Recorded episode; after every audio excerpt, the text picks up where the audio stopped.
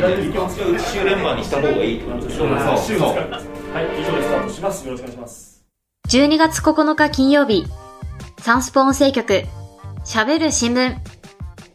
こんばんは、サンスポ音声局学生ナレーターの加藤しおりです。スポーツ新聞、サンケイスポーツがお届けするポッドキャスト番組、サンスポ音声局、喋る新聞。この番組は、記者をはじめとしたサンスポの中の人が、スポーツやエンタメ、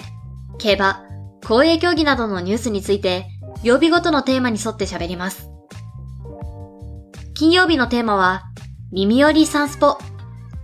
サンスポ紙面に掲載された1週間の記事から、音声局がピックアップした耳寄りなニュースをお届けします。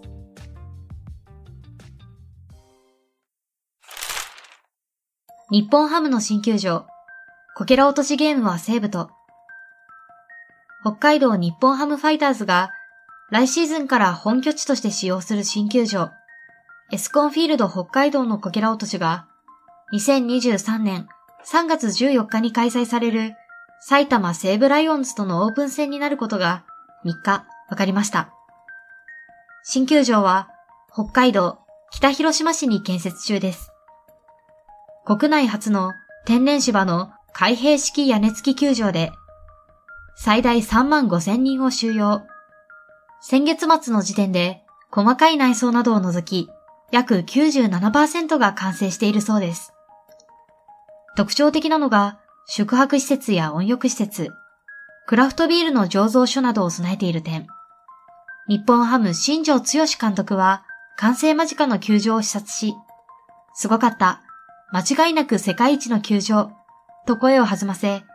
ここからファイターズの選手が新時代を作ってくれる予感がものすごくしています、と話していました。日本ハムは来シーズンは他球団よりも1日早い3月30日に東北楽天ゴールデンイーグルスとの開幕戦を行いますが、3月14日の西武とのオープン戦が新球場オペレーションの予行演習となります。古舘一郎アナ、アントニオ猪木さんを悼む。フリーアナウンサーの古舘一郎さんが3日、東京都内でトーキングブルースと題するトークライブを行い、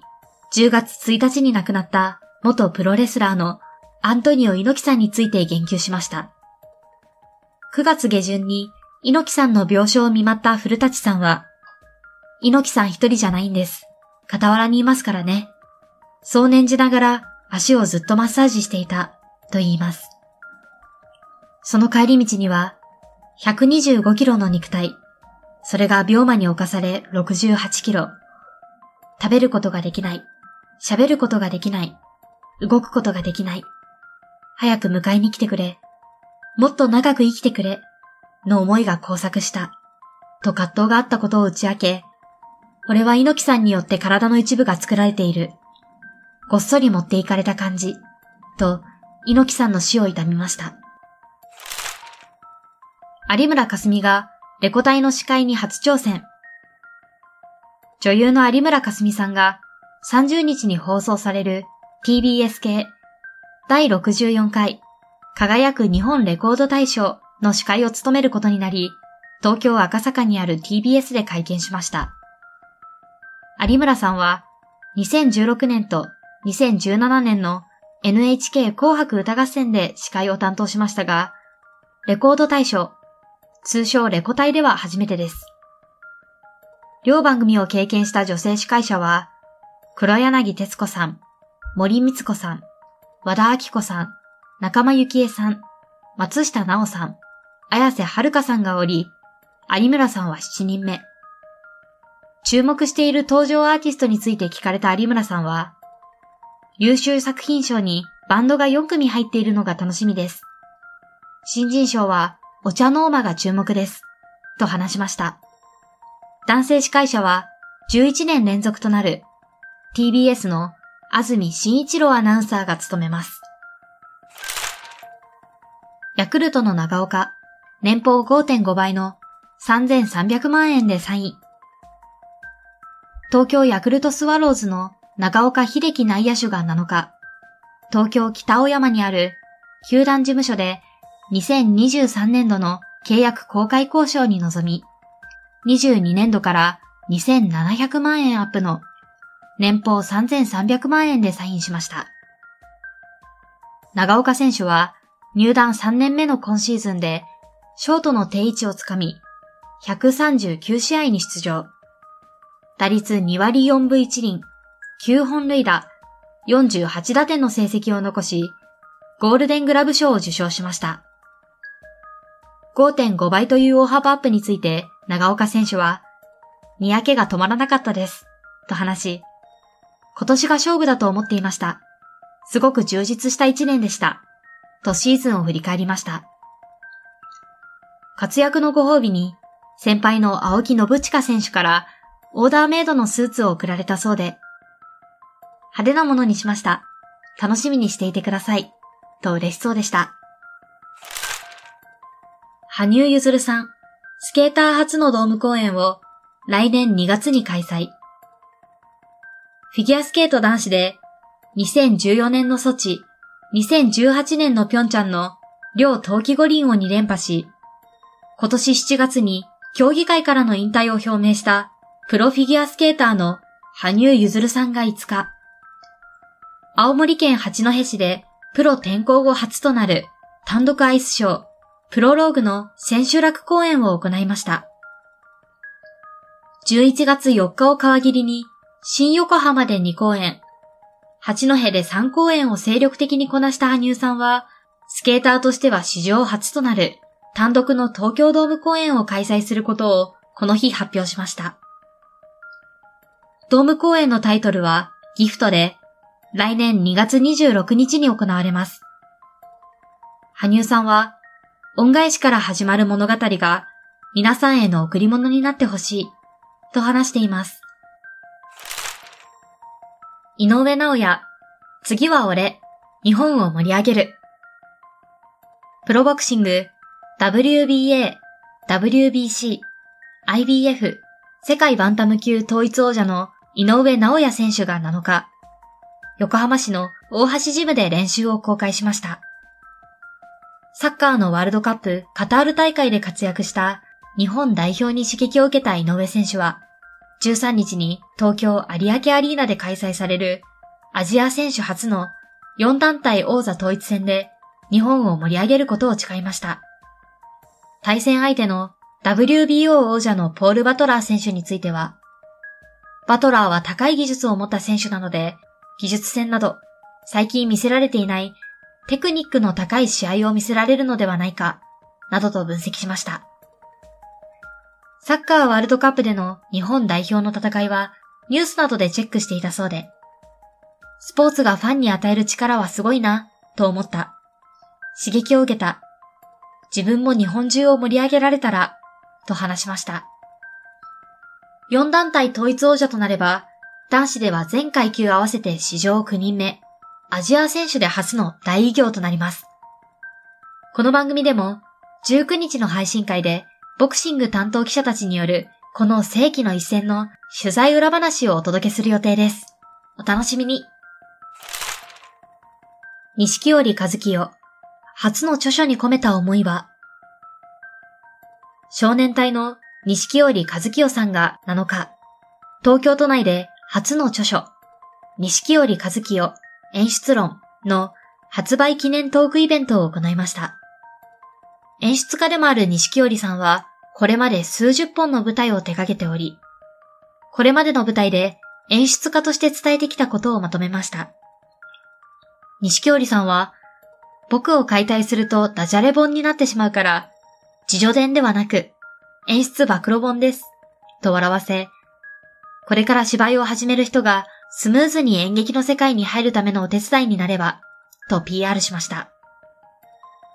自分が影響を受けた演出家は、塚公平さんと、ジャニーズ事務所の前社長、ジャニー北川さんの二人。芝居でテクニックに走っていた30代前半の時に、スカさんと出会ったのが人生の分岐点。ポキッと鼻を折られた。スカさんが演出する姿に、どこか懐かしさを感じていたら、ジャニーさんの若かりし頃だった。スカさんと出会って、ジャニーさんを見直すきっかけになったことが感慨深い。と、恩師たちの存在に感謝しました。サッカー日本代表、初の8強入りならず、夢の続きは4年後に。日本時間6日に開催された FIFA ワールドカップカタール2022決勝トーナメントの1回戦で、日本は前回大会準優勝のクロアチアと対戦し、1対1からの PK 戦に1対3で屈し、初の8強入りはなりませんでした。前半43分に前田大然選手のゴールで先制しましたが、後半に追いつかれ、延長でも決着せず、PK 戦に1対3でクロアチアに屈しました。日本は立候補した選手が PK 戦のキッカーを務めましたが、森保はじめ監督は、チャレンジを称えたいとその姿勢を評価する一方で、球を強く狙ったところに決める部分で世界のトップを走るチームと差があると感じた、と課題を口にしました。立候補で2番目のキッカーに志願したものの、シュートを止められた三笘薫選手は、PK を蹴った責任は自分になるので、迷惑をかけたなと思う。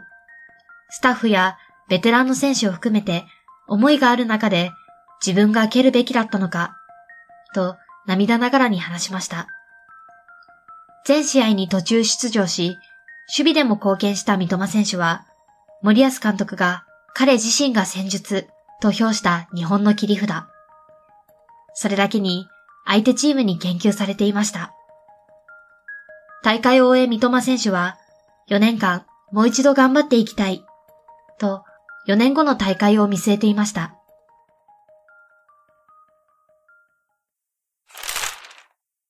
今回お届けしたニュースの元記事は、産経電子版産経スポーツ、または概要欄のサンスポウェブのリンクからお読みいただけます。また、番組では皆様からのご意見、ご感想をお待ちしています。SNS に投稿する際は、番組名、ハッシュタグ、喋る新聞。喋るはひらがな、新聞は漢字。金曜日のテーマ名、ハッシュタグすべてカタカナで耳よりサンスポをつけてください。SNS 以外からは概要欄の専用フォームからも送信可能です。毎週月、水、金曜日の午後5時頃より配信中。サンスポ音声局、喋る新聞。来週のラインナップ。月曜日はなるほどサンスポ。番組配信開始から2ヶ月目にして初の番外編。取材裏話でなく、番組裏話として、私たちサンスポ音声局学生ナレーターの特集をお届け。今まで番組ではお見せしてこなかった私たちの一面をお伝えできたと思います。ぜひお聞きください。水曜日は、聞きときサンスポ。昨日8日から開幕したフィギュアスケートグランプリファイナル2022をピックアップ。コロナ禍で3年ぶりの開催となり、世界王者、宇野昌磨選手を筆頭に、過去最多の日本人選手が登場するこの大会の結果を、サンスポ編集局運動部でフィギュアスケートを担当する、隅和美記者と武田千里記者が解説します。そして来週も金曜日は、耳寄りサンスポ。サンスポ紙面に掲載された1週間の記事から、音声局がピックアップした耳寄りなニュースをお届けします。それではまた次回、週明け月曜日の午後5時頃に学生ナレーター特集でお会いしましょう。今回はサンスポ音声局学生ナレーターの加藤しおりがお届けしました。皆様、良い週末を